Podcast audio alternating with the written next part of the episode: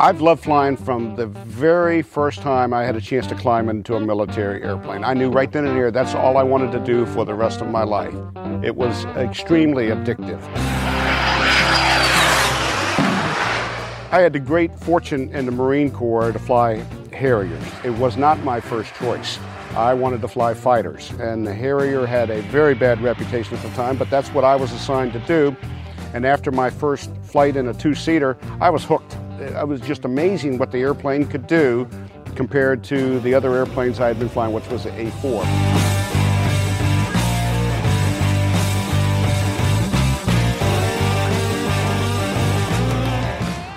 Hello, and welcome to the podcast. So, there I was, which is how all great aviation tales begin. This is episode 46. It is. Entitled, what's it entitled, RePete? Carefully check the fuel cell with a torch. Ouch! right? we get into that because we talk about Harriers this time, and the gent we're talking to has a couple.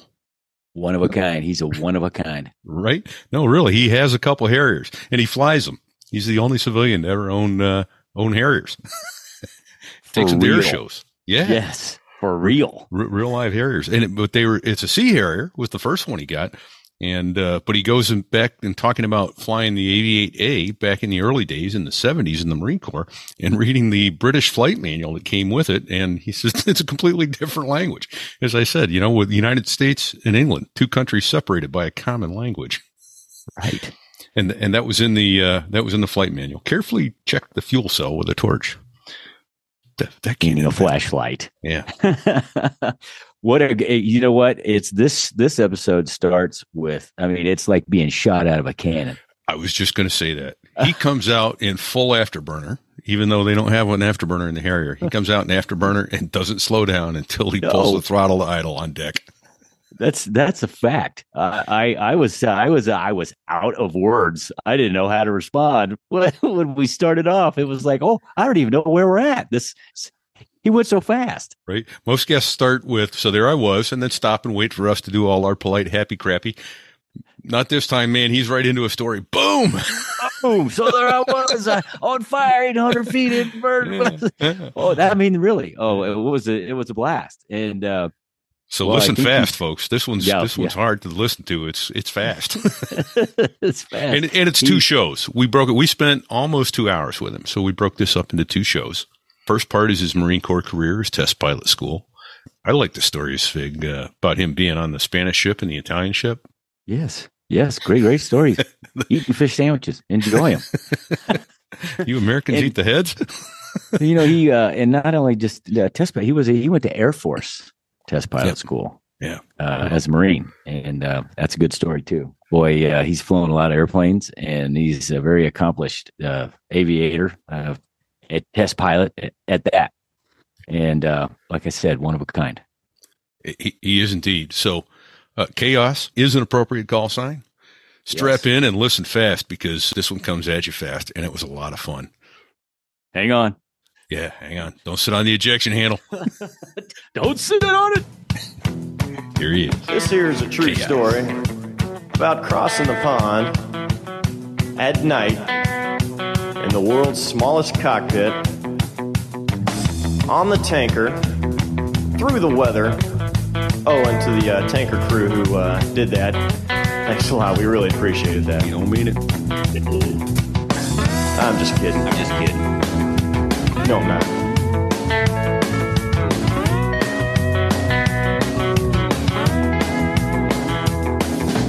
There I was crossing the pond, and you could see that I wasn't. Exactly so there I was at a small bar on the outskirts of Olongapo City in the Philippines, and they needed a volunteer from the audience.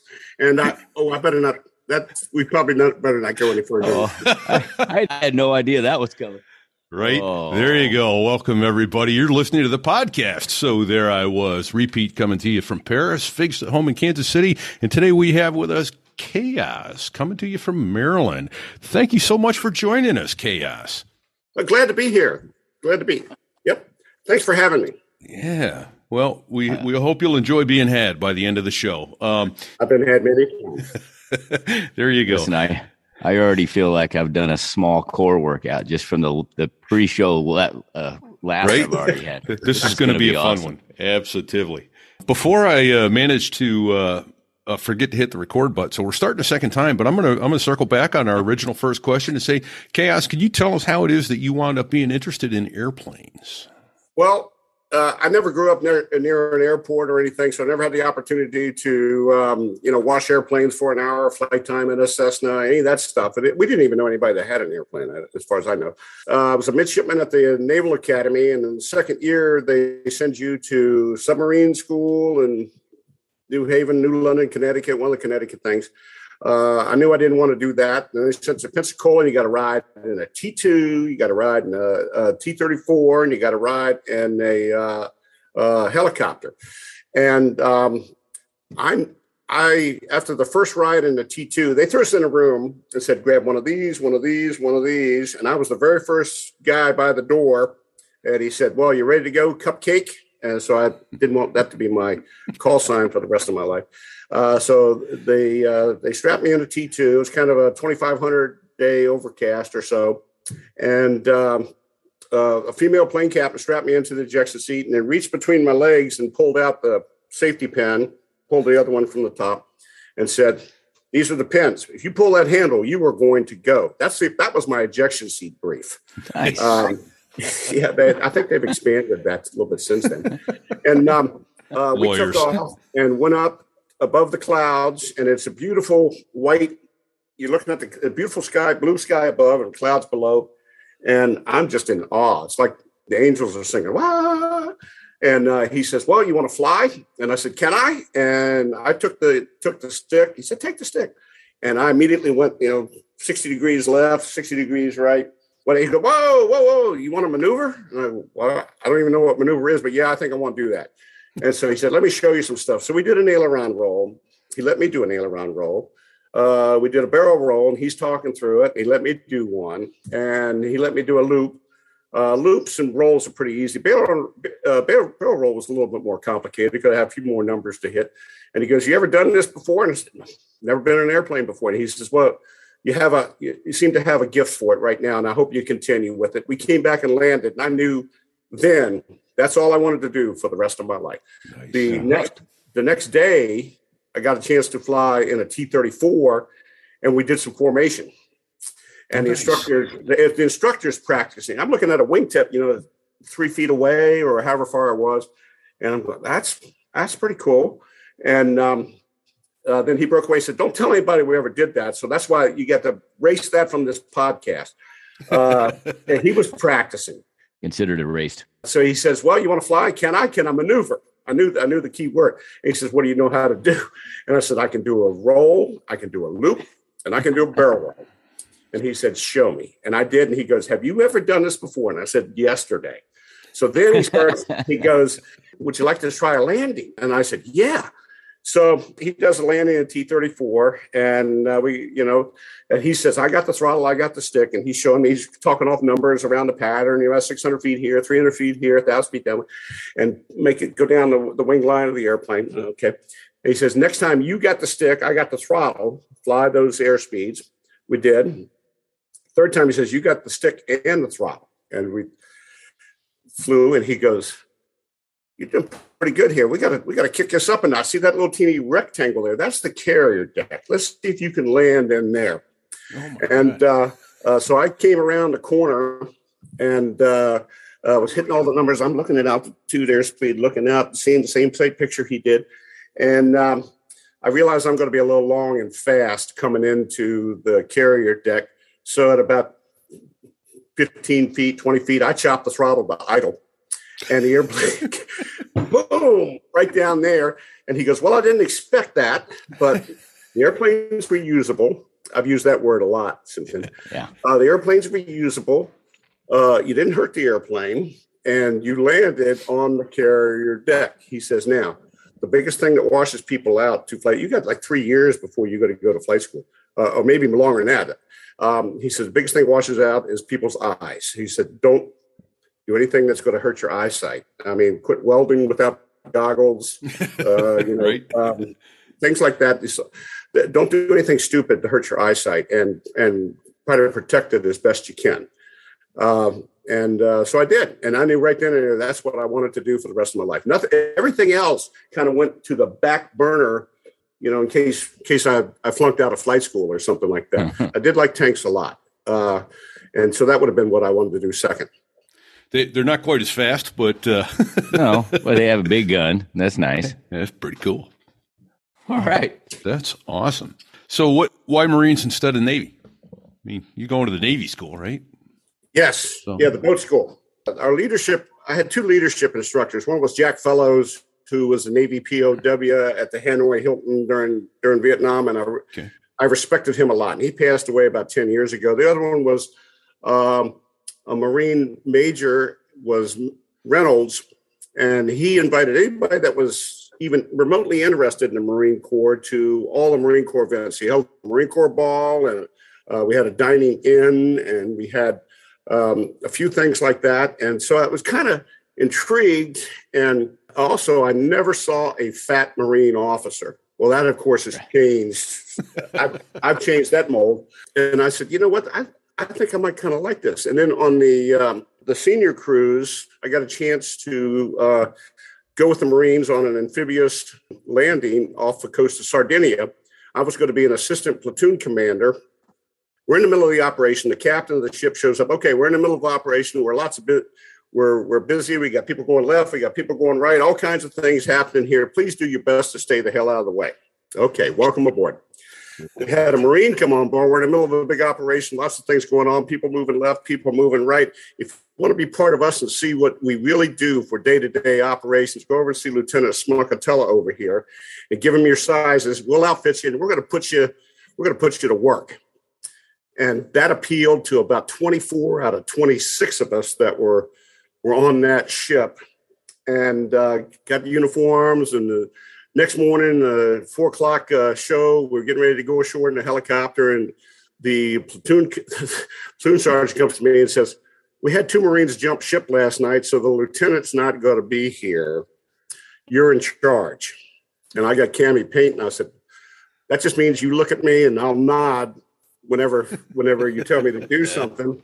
Uh, the lieutenant showed up at the last minute, but we were ashore for three or four days. I don't think we got more than four hours sleep per night, and there's nothing in that on that island that grows higher than 18 inches uh, except rock, and it's it was hot in the day, cold in the night, and I had a chance to sit there and talk with the lieutenant about why he liked the Marine Corps so much. And he says it's because of the Marines. He said these guys, if without me, they would they'd be. I have to I have to tell them everything. And okay, uh, and he says, but they'll do absolutely anything for you. And he says it's a it's a it's a special bond and a special camaraderie that anybody who's not a Marine has difficult time understanding that. Right. Right. And right then, that I made that choice right then and there. That's awesome. Well, we're glad you did. Absolutely. Number one, we're behind you a, a couple years, maybe, uh, maybe two or three. I don't know. Not not not very many. But I'm counting, uh, especially when it comes to drinking.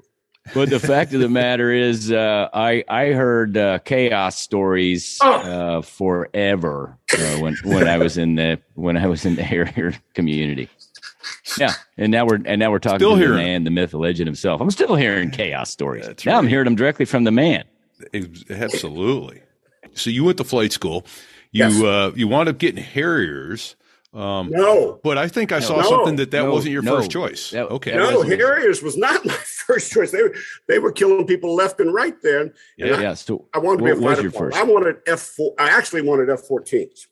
Uh, you know, uh, and then the Marine Corps. My uh, Were you going through when the Marines? We had an F fourteen squadron in Beaufort briefly, and then they decided to. to they got rid of them, and yeah, I went to the yard sale uh, and talked to. Uh, I got I got the leather jacket back in the closet here. Yeah. I bought this leather jacket for five bucks, and it looked like it had been a boat anchor for 10, 12 years. This is 1975, yeah. and um, the guy I'm talking to him says, "Yeah, I'm I'm going to graduate next year, and I'm gonna go fly F-14. Says You've got a tough time doing that. The Marines just got rid of them. Like what?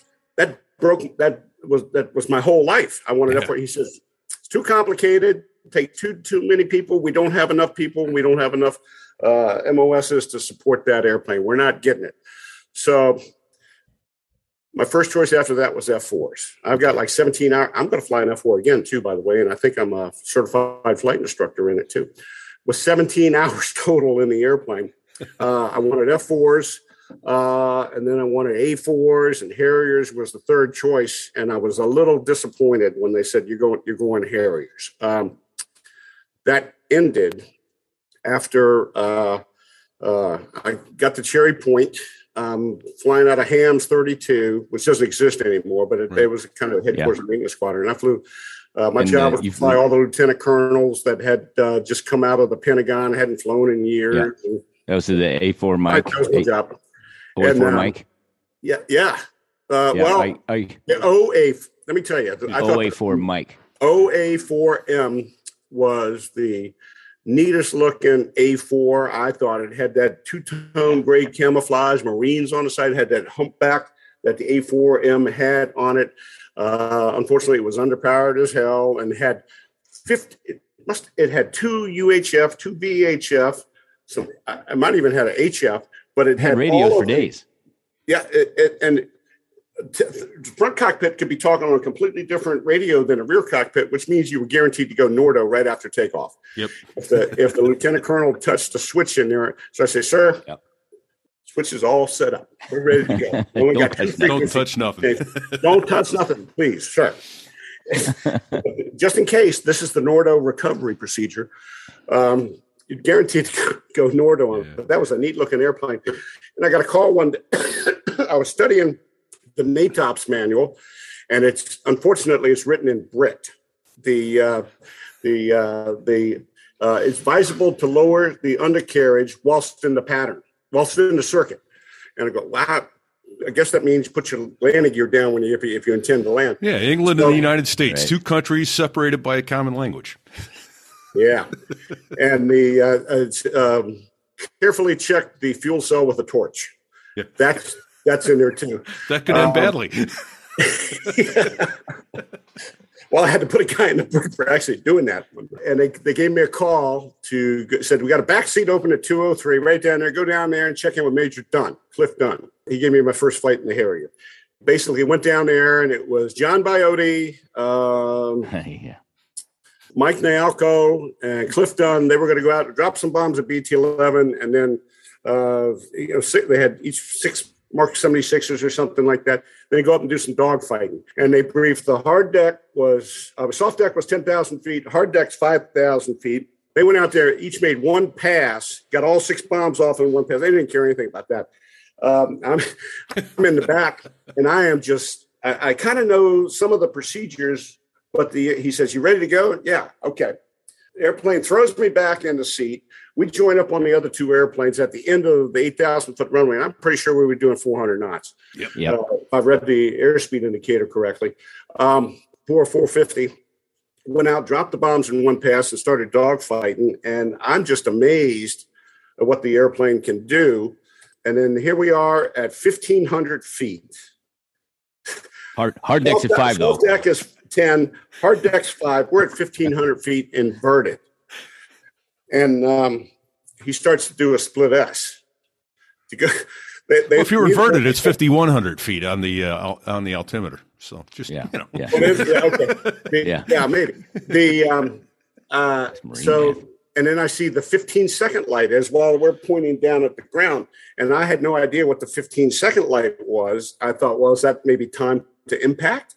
Uh, I don't know. So I had my hands on the D ring, and I'm counting down 14, 13, 12. I was, at about five, I was going to pop it. And he came out behind these other two airplanes, and we came back, came into the break, um, and all three of us went to the pad. And, and it was a 45 minute flight. And I went, I cannot believe all the stuff we just did that I've never done. Uh, even though I was comfortable in the A4, I've never done that kind of stuff. In 45 minutes, I said, I, I can't wait to start now. So, Hey, was that- was that a, uh, introduction to the Harrier? Kaos. Was that uh, T AV8A? Yeah, TAV8A. Uh-huh. And, and and these were all A models. The single seaters were A models yes, as well, right? The class, I, my class had the two seater, and I had Dan Campbell, Gary Pheasant, and somebody else in the class that uh, he DOR. Um, the Harrier was the only airplane I think that you could say it's just not right for me. I'm not comfortable flying this airplane, and they would give you another top line, top line airplane. And there's there's a couple people out there that made general uh, flying uh, a full board colonel in general that started off in Harriers and went to something else. I don't think there's another chaos. What year was that that you went to the rag? 75? 79. 79. Okay. Uh, so was when did they get the T-birds? Do you recall? Was you was you the first class to have the T-birds? No, no, mine was not No. the first. Um, but I know the people that are flying with me now. Joe Anderson never flew a T-bird. His first flight was solo. Right. Uh, Bill Spicer Right. never flew a T-bird. First flight was solo. and Right. uh, there, I mean, there's several classes there that your flight. The, the simulator was a throttle box, throttle quadrant from a crashed airplane screwed to a coffee table in the ready room. I remember that. And they were teaching Wow. you this is what the throttle, this is what the nozzle lever is. And the first flights, th- this one for me was just just a, you go out and accelerate down the runway, you go to 60 knots, pull it to idle, coast to the end of the 8,000 runway, turn around, next go to 90 knots, and at 90 knots idle, power nozzle braking, throttle. Uh, the uh, I'm using too many acronyms here Yeah. that people might not understand. Uh, go to, bring the throttle to idle, reverse the nozzle 17 degrees beyond the vertical, add power to stop to 60, and then go to idle, and then then coast all the way to a stop. Use the brakes. Um, that was FAM one for them, and then the And second was flight. in Yeah, and those were all in the single seat. Holy Yep. shit. Let me tell you, I, I don't think the FAA would approve that today. uh, the uh, there were lots of things Marines do, but but we, I mean, we, honestly, we were blazing new ground. We, the Marines, were blazing new ground. New airplane didn't fly like a helicopter, didn't fly like a airplane. We're trying to figure out how to use it and where to land it, and uh, you know, it was uh, right after, shortly after Vietnam, trying to figure out how to use this thing, not only just fly it and not kill yourself, but use it as a weapon system. Yeah. Holy cow.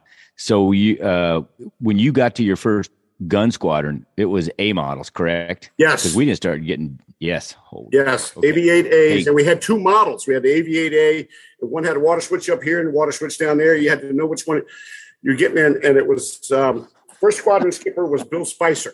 Um, Hey, what what squadron books, was that? way. Have you read Have you read any of his books? I don't think so. Uh, sea Wait, stories uh, of a U.S. Marine. Let me put a plug in for him.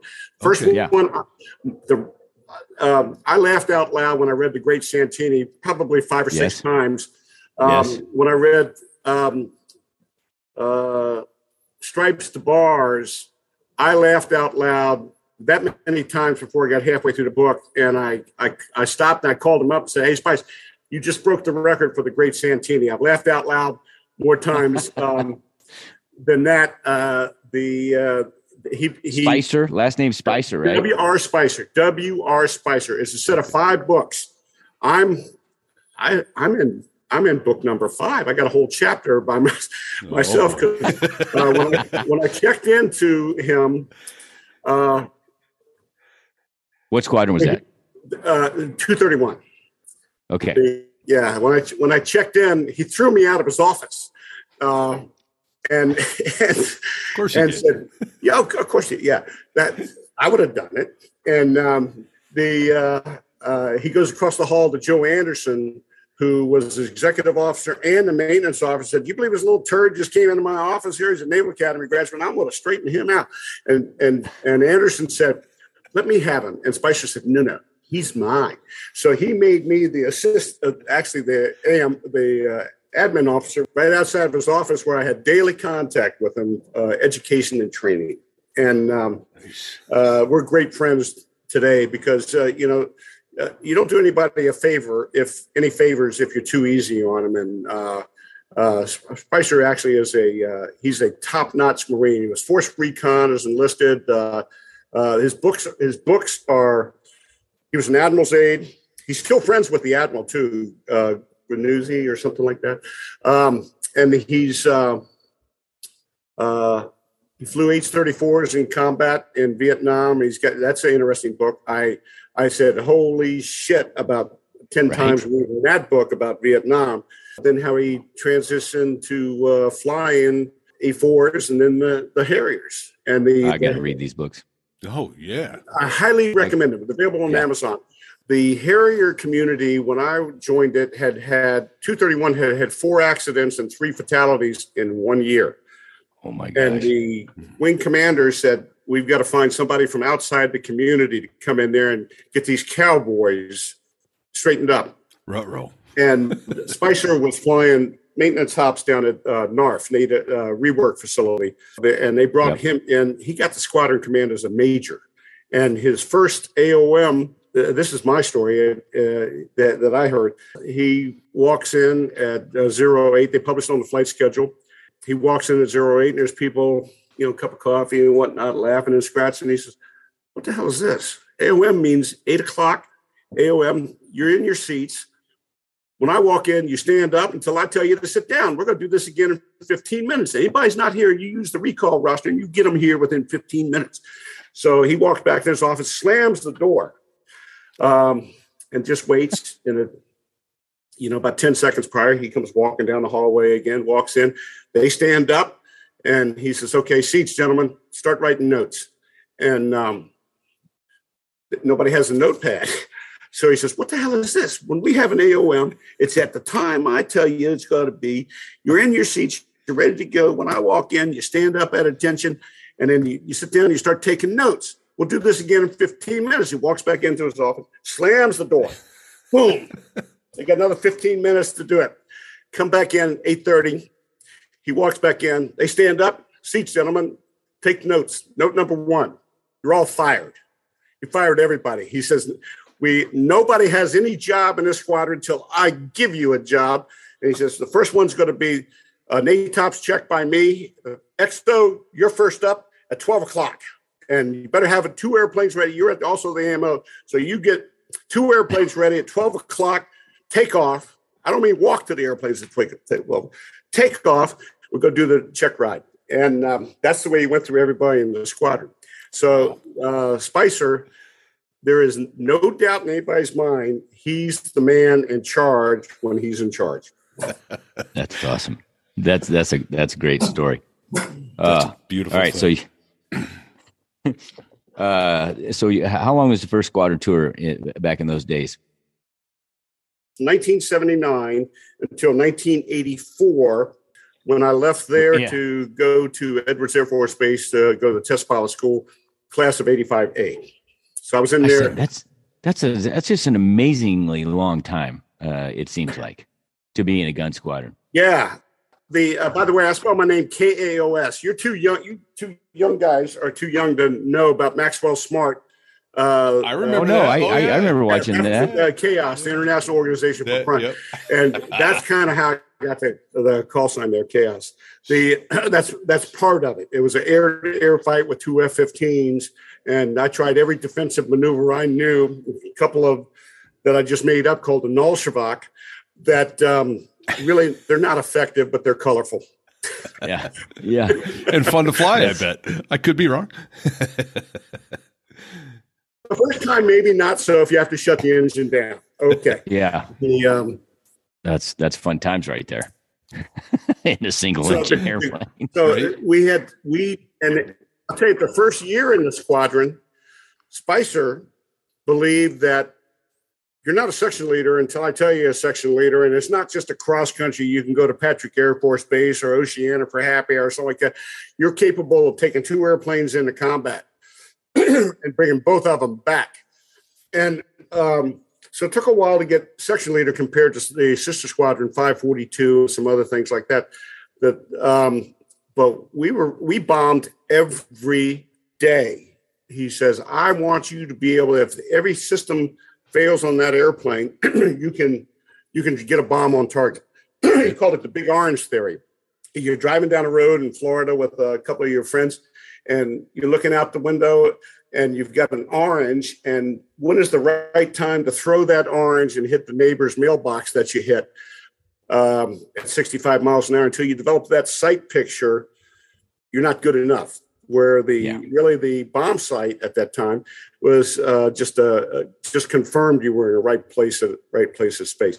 So we flew every day, uh, cross country every day. Went on deployment. My first year in the squadron, I was gone 185 days. Wow. You guys probably reckoned up flight time back then. I mean, like really flying. Gone, gone. Yeah. Patrick, Yeah. we we practiced. We practiced packing up, going, unpacking, operating, packing up, coming back, and then he shifted a lot of the players. Um, he shifted uh, S four maintenance and S three. Uh, he kept kept me as S one. Uh, either I needed that he he was was happy with what I was doing, or he wasn't happy with what I was doing. So I stayed as S one the whole time, and I shifted some of the players that were working for me, staff sergeants and whatnot. Okay. But we practiced operating out of a. Uh, I don't even know if they have them anymore because they probably got computers. The the um, little deployment desks. It's really a suitcase that just opens up with a flat space. I remember it. those. Yeah. Oh yeah. Your expeditionary desk. Yeah. Yeah. Yeah, they're in the Yeah. antique stores now. So and then you went to uh you said test pilot school after the first uh, tour? Yes. Yes, they they select one Marine a year to go to test to Air Force, uh, and it's only one a year. And um, I did I did pretty well academically at the Naval Academy, so they said you're the guy going there because that's a little tougher academically than the Navy test pilot school. And they selected several Marines to go there. And I showed up, and the uh, first day the commandant said, Welcome here. We're not starting class for another uh, 30 days. Uh, in the meantime, you've got to go get your flight physical uh, that's good for a year, get a new one good for a year. You've got to pass the open and closed book test on the uh, A37, T38, and F4. Get all your flight gear because we're going to hit the deck running in 30 days. So you were up to, and you got to take a, a test in uh, physics and a test in mathematics. And I go, okay. So they gave us this study book about that day. And I looked at the front page of mathematics and it said X equals X, back triple uh, convoluted uh, integral. And I went, well, I'm someplace in the middle there. So I, I studied and studied and studied, a lot of late night studying. This is just for the first test Yeah. uh, to see where you are. They have a sample test. They said you should be able to take the test comfortably in about 45 minutes. First time I took the sample test, two hours and a half. The next day, I took the same sample test, two hours and 25 minutes. So I'm, Oh, the, the curve is improving, but not nearly as Yeah. fast as what it needs to be. So comes the day of the test, and uh, okay, pencils up. I'm I'm I'm figuring and calculating just about as fast as I can. And I, I had a degree in aerospace engineering too. That was going to be a question of mine. So you Yeah, okay? So you yeah, I was an an aero engineer and graduated with merit from the Naval Academy. Uh, unfortunately, Oh, that was beyond the sigma curve. I was two sigma there because out of out of 28 people, 26 of them had advanced degrees. I was one of the two that didn't have advanced degrees, and they they pencils down. Everybody goes what? And he says, "Wait a minute, everything here is graded on the curve. As long as you're two standard deviations from the peak, you'll be just fine." And one little guy who uh, uh, was an engineer uh, said, I didn't think it was so bad. I had time to uh, go through the whole test and check my answers, go back through twice. He got about 15 pencils thrown at him right, right then and there. He ended up being a very, very talented, very capable people. And that's the group I was in. But I figured that nobody ever died of a math test. Uh, the, let's put the emphasis on the flying. I did I did well above average in the flying, uh, well below average um, in the uh, in the academic portion of it. But uh, I said, what do they call the last person in the class? They call them a graduate, Right. and that was the that was the important. Point. And then uh, okay, so you so so you so you finished in the top 28 Yeah. is that you finished in the top 28 in your class Yeah. So, so, yep, but, I finished in the top ninety five percent of my class. there you go so awesome. So I, after after graduating this the test pilot school, um, then you were. Uh, uh, did you do evaluation testing, or did you do operational testing, or what? What did you do? I went. I went de- development testing. I went back right to oh, Pax yeah. River. There were there were uh, four of us and a program manager, Harrier pilots, and that's when the brand new AV8B came out. There was enough work for. There was only four of us, and it was enough work for probably ten of us. The F-18 at the time had probably had 15 pilots, and those guys are trying to get on a test plan to do taxi test or you know aerial refueling or something like that. I did high attack stuff, departure resistance. I was a project officer for the TAV-8B, first guy to fly, first active duty guy to fly that. I think. Well, that's my story. So yeah, it's, yeah. it's absolutely yeah. true. We'll go with and that. The, uh, I was a shipboard testing, did the ski jump testing uh, with the Spanish ship, a 12 degree ramp, and the Italian ship, which was a six degree ramp. The six degree ramp, you have to look at it at kind of an angle. So is there a ramp there at all? You know, it's not much. The um, and after I did the Italian ship, I wrote an evaluation. Uh, they they designed that ship after watching some World War II movies. I think they had center deck elevators, the center deck. Um, uh, most of the audience might not understand this, but they had a center deck hangar, and it's like they designed some of the cars. I had a I had a Fiat once. You can't take any one part off without taking two more parts off before you get right. to that one part. Of course not. And every every part has three bolts. You can get to two of them. You can't get to the third bolt. Um, two center deck elevators, and to restack the hangar, um, uh, you had to take put everything up topside to restack the hangar and put it back together. And and those uh, edge scuppers, you could taxi right off the edge of the carrier oh, if you weren't, but it was turbine powered.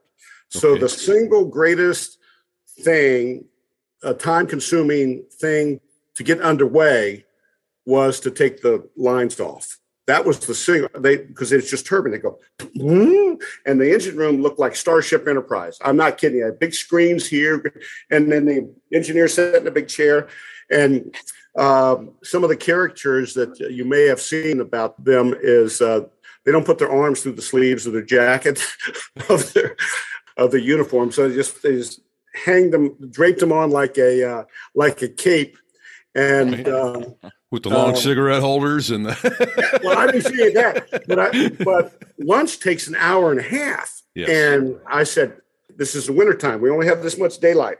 You want us to operate here? I need my guys will have lunch on the flight deck. Bring them up a sandwich or something. They're happy with that.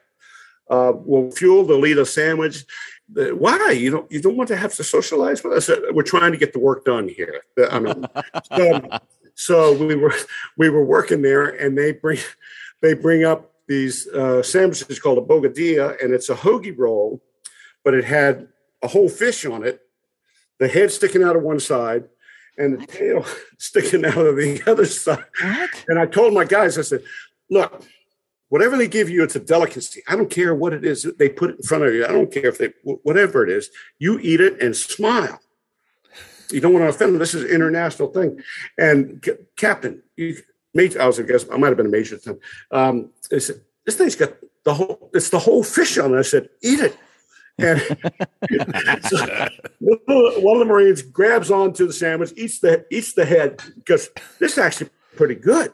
And the rest of them started eating the thing. Well, dinner that night, they served I'm sitting next to an admiral and I'm sitting next to the captain and some other thing, and they bring us whole shrimp, the head and everything. Sure. Yeah. And um, uh, the uh, commander that's next to me, they're talking in, in excellent English and whatnot. And um, I'm looking at this shrimp on my plate going, well, I just told my guys they got to do it. I got to do the same thing. They're they're excellent with a knife and fork, skill, surgeon, hmm. surgeon quality, and they can. They're sitting there talking, not even looking. They can peel a banana and eat the banana. They can peel.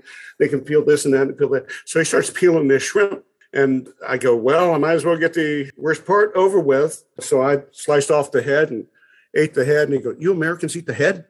No. no. well, I thought you guys did because there's no hell we don't eat a oh, we the shrimp head. That's uncivilized. So, um, yeah, yeah, and we had uh, uh, a couple people on the test team, engineers, that they would come in and look at the table setting, determine if they were going to eat. I said, if if you if you're not going to eat it, excuse yourself and you know wait till breakfast. And okay, so we had a couple that if they ever saw a fish knife there, which is a, d- different night. uh, they they go, oh, I'm not even going to take a chance on this, uh, and they they would excuse themselves. Had a couple like that. All right, so I I'm going to throw one at you here, uh, Kaos. Engine out landing at Richmond. Yeah, it's, it goes back to that being lucky versus good. Happened to be in the right place at the right time. We were scheduled. I was the section leader, scheduled to support the basic school out of Quantico, Virginia, for some close air support. This was wintertime. Had four flights early morning, we with big tanks on, we take off in Cherry Point, go to Quantico, let down just around Richmond, down into the basic school there in the, in the restricted areas, zorts around and do some, uh, you know, let a couple of them give us a hack and, you know, um, uh, come in and pop up and attack. And then we, when we hit the bingo field, come back, climb back up, go back to um, Cherry Point, refuel, do it again three more times. And on the second one, the uh, coming by Richmond, there's snow on the ground. So the black asphalt runway kind of stuck out like a sore thumb right by Richmond, uh, Richmond Harry Byrd Airport. The air traffic controller says, Are you the same Shank 04 that came by here earlier? And I said, Yeah, I am. And I got two more after this. So it's going to be a long day. And he says, Okay, I understand. And as soon as I pulled the throttle back, the engine let loose. Got a loud bang. PM went this way, JPT went this way, and I shut the engine down. And the wingman said, You're on fire. And I said, Well, I just shut the engine down. Am I am I on fire now? He says, I don't see anything right now. And I was right there by the airport, 17,000 feet, 180 degrees out from the airport. And I told Center, I said, hey, look, I I just lost my engine. I need to land at Richmond there. And I just saw an airplane take off. So I knew which way the uh, the wind was and which, where they were landing. Okay. And yeah. so I started to do the engine out procedure. I was a little bit higher. This is in a T uh, a uh, AV8A. Aviate A. Wings oh, this big. Yeah, it's like a little bitty. yeah, the tail's as big as the wing. Yeah. Oh, the, um, shit. The uh, and heavy tanks uh, way heavy. So I started doing the, I went through a uh, manual fuel relight. Uh, we have two fuel systems. We have a hydromechanical fuel system and then a manual, which is basically you're just controlling the open and closed valve. And you've got yeah. to manually limit everything, otherwise you'll overtemp the engine or right. whatever if I had any engine left. So I went through a relight and I'm setting up to try to get s- slow. I'm 300, 350 knots and 17,000 feet. And I'm trying to judge how far out I should be in order to land this airplane. So, Jay, just to put this into perspective for the listeners, you are trying to do an air start, get power back on the plane at the same time flying an engine out profile to a place yes. you've never been. Yes. yeah, but I can see it. So that's that's yeah. you know, peek is worth a thousand scans. You darn right. The controller says, okay. I go through a relight, don't even know if the engine's running or not because I'm trying to judge and fly. And I look I look down, I'm still holding the relight button. The lead, relight button is on the throttle, and that you give a continuous igniter. So if you get any fuel down the engine, it's got this spark plug going, light, kind of light. Right.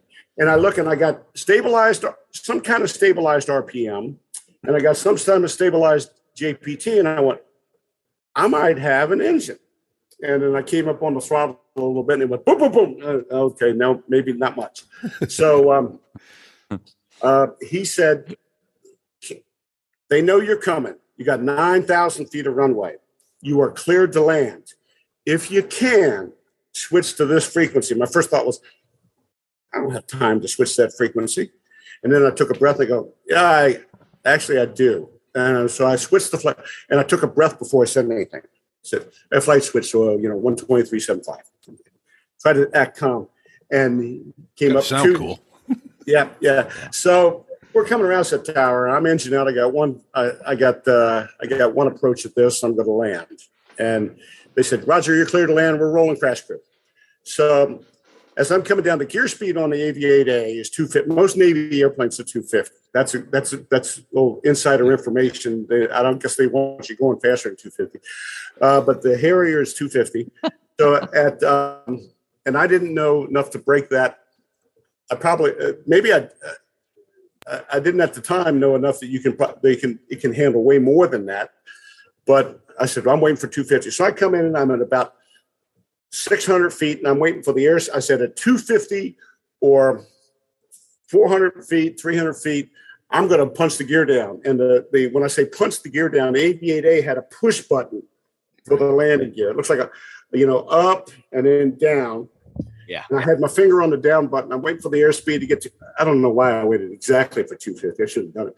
But at 250, I pressed down. The gear goes one, two. There's four landing gear in a here. Yeah. One, two, three, four, about like that. And the fourth gear came down and locked. I got green about a second before I touched down. And Hey, how fast were you going? Uh, Kaos. 220, 230. Uh, tire speed's 180. Who Um, cares at that point? at that point, I hope the tires help. And I touched down on brick number one, the very first bit of asphalt there. I touched down, and I threw the nozzle for in reverse, and, and the HUD quit. By the way, on the way around final, I go, well, the, That's what else can right. go wrong? I don't have Yeah. an engine now. I don't have a HUD, and I came up on the power. Something was doing something. I don't. I was still in manual fuel, and it was the whole cockpit was shaking, so I couldn't see any of the gate. I didn't know how fast I was, and I'm, uh, the old A4 number was uh, 80 knots at 3,000 feet. Right. Yeah, but that had two brakes, one on each main gear. and, and brakes that worked. Yeah, um, you got one. The Harrier brakes do a real good job of stopping the wheel. They don't do a real good job of stopping the airplane.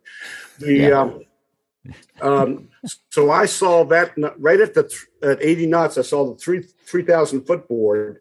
So I did some real slowing at six thousand feet. I got stopped, and there were 50 feet of runway left. A big pile of snow right there, and the the airplane is shaking so bad. I can't. I mean, it's it's just doing this. Uh, I said, Tower, I think I could taxi clear the runway if if if you got someplace. He said, stand by. And that time it shook too bad. It scared me. Uh, um, uh, I can't say scared. I said it, it, it got my it attention. concerned you. Concern. It got my got my attention. And um, I said, too late. Shut it down. Jumped over the side. Oxygen hose hanging out the side. That broke loose. That's the way it's supposed to. And knee board still on knee board. I don't hit a step all the way. No and and then crash crews coming up and it's smoking out of both ends. They hadn't had anything to do all day, so they're looking to spray it with foam. You know, oh, all right, we got. Said, hold off just a second. Don't, it's, unless you see some fire, don't spray it. And I look in the front, and it's smoking, but the front looks like it's intact. Uh, well, look in the back, and it's smoking, and it looks like it's intact. And I get, I can't, I, I couldn't have just imagined that. Um, right?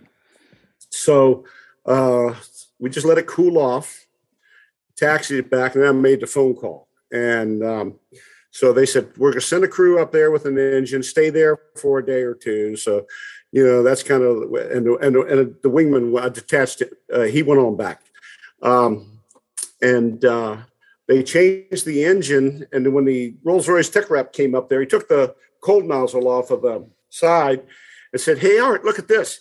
And he takes his arm and sticks his arm all the way down in the engine and said, You see that? And I, yeah. Uh, he said, I'm not supposed to be able to do that. There's no blades there. There's there are all little pieces of that, you know, like the pieces of broken blades and stuff like that. I said, I don't know how the engine ran. I said, Well, the HUD HUD quit on final. And he said, I don't even know how it did anything. And what what what happened was uh, a piece of the first stage fan broke off and went down the whole engine and took Oh, out right down the core. everything. Yeah. One blade hits another Oh blade. Two gosh. blades hit four. Four blades It's like hit that, uh, you know, that nuclear thing where you got a ping pong ball and and uh, mouse traps and stuff like that. Yeah. just went like that. So, so you, So, uh, uh, right place at the right time. I saw, and that airplane flew again. how about that? Wow. So- Okay. Uh, And you had just enough windmilling for hydraulics, I guess. To, in the A, did the uh, hydraulics lock up if you uh, The- or the, flight controls hydraulic- lock? I know now you have to have about um, 8% RPM to get hydraulics. Okay. I know that because we've we've been trying to do um, air starts with the Sea Harrier on the ground by putting the L39 in front of it and let um, the exhaust go down the intake. And at about eight percent, the stick starts coming to the center, and you get about a thousand pounds of hydraulic pressure. There you go. I'll be darned. And Just- just that, you know, it's got a lot of momentum. That is that, that core weighs thirty five hundred pounds. It's not going to stop instantly. It's Right. There's some- inertia there. Okay. Yeah. yeah, yeah, Right. yeah. Well, that makes sense. So that was uh, you got a single action air medal uh, for saving Yes, that I plane. did. And they, they when they uh, General Gustafson pinned it on me, and Harry Blott was the squadron skipper. I forgot who told me, but somebody said we were debating about whether to court martial you or give you an air medal. That's pretty awesome. Uh, That's a show title: Court Martial or Air Medal. right? right? yeah. Uh, That's awesome. so I uh, were you in VMA 223 at some point? Yes, I was. I w- yeah, I'm at an air show at um, I'm flying the L39, uh, which is a really neat trainer airplane. Um, I like it a lot. Super easy to fly. Hardly anything goes wrong. I had a complete hydraulic failure in that, and it's not even in the emer- pocket checklist. Can you believe that? Oh, The wow. flight controls are not hydraulic. It's only the flaps and um, brakes and what. You got two brake systems on an accumulator. It's, a hydraulic failure is not even in the uh, Wow. in the in the book. Not an um, emergency. No, I guess not. It's checked. They- It happens all the time. The uh, so, so um, I'm at an air show, and I'm wearing a flight suit with a 223 patch on it, and the Harrier demo is from 223, and so all the ground crews from this is at New River. All the ground crews were in 223, and a guy comes up to me and says, "Sir, do you have authorization to wear that patch?" And I said, "Yeah, I was in 223 when you were in third grade." And uh, they ended up taking. They ended up taking. We did the math. He was actually in fourth grade. The uh, That was pretty close. Uh, though. but uh, uh, Dog Davis, John Davis, was the wing commander, and um, he came down to the air show. Good friend. He's a good friend of mine. Uh, I got some Dog Davis uh, stories too because he he gave, he was stupid enough. I mean, ill-advised enough to give me one of his name tags on a cross country to Oceana, and I said, "Dog." You had a great time at Oceana. That's good news. Bad news is you can never go back. the uh, so he sees me at the air show and uh, comes up and it's like these they used to have this commercial where you know the people in slow motion were going toward each other and then they hug you know it was it was, it was that kind of thing uh, we hadn't seen each other in several years and it was a it was a good thing but it, but uh, 223 actually got a I got a photograph of them in front of the airplane when they realized I had actually earned that patch nice. All right. Well, Kaos, thank you for your service, number one. And, And God amen. bless the United States Marine Corps. Hurrah! Yeah. It, Yeah. Indeed. And Thanks. Thank you. You guys have a good day. Thank you. And thanks, Art. The first thing I'm going to do before we uh, go into the other stuff is uh, mention that uh, uh, Fig and I lost a squadron mate yesterday. We want to send our prayers and our, our thoughts out to uh, Joan Paschal. Uh, our squadron mate, Bo Paschal, uh, passed away. we are told of a heart attack yesterday afternoon. We have heavy hearts this week, and we'll keep Bo and, and Joan in our thoughts and prayers this week. I will make an effort to attend the funeral if I can uh, if I can do so once we get that information. You hear in the background our friends the Dos Gringos, the guys that give the Air Force a good name. Uh, thank you to them for letting us use their music. Thanks to Dave Hamilton. Thank you, Dave. Thanks to Dave over at Mac Geek Gab. Thanks also to Robin Bird Brain Designs, our sponsor. You need something etched, personalized gift for somebody? Reach out to robinsbirdbraindesigns.com. Uh, you can follow us on so there I was.us slash rumble, so there I was.us slash Facebook. You can email us, repeat at so there I was.us or big at so there I was.us. We have a glossary page up. Probably got a couple more terms today. Going to hit our glossary page on sothereiwas.us. But in the meantime, until next week, everybody, stay safe and get six.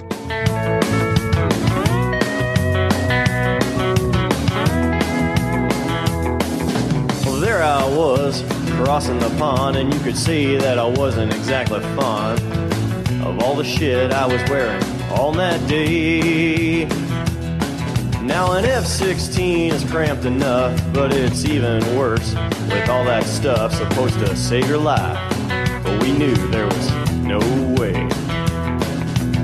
Cause when you're going down the North Atlantic, man, it's over. Like, like the song says. It's over. The next day, I got a chance to fly in a T 34 and we did some formation. And the instructor is practicing. I'm looking at a wingtip, you know, three feet away or however far it was. And I'm going, that's pretty cool. Then he broke away and said, Don't tell anybody we ever did that. So that's why you get to race that from this podcast. Uh, and he was practicing. Considered erased.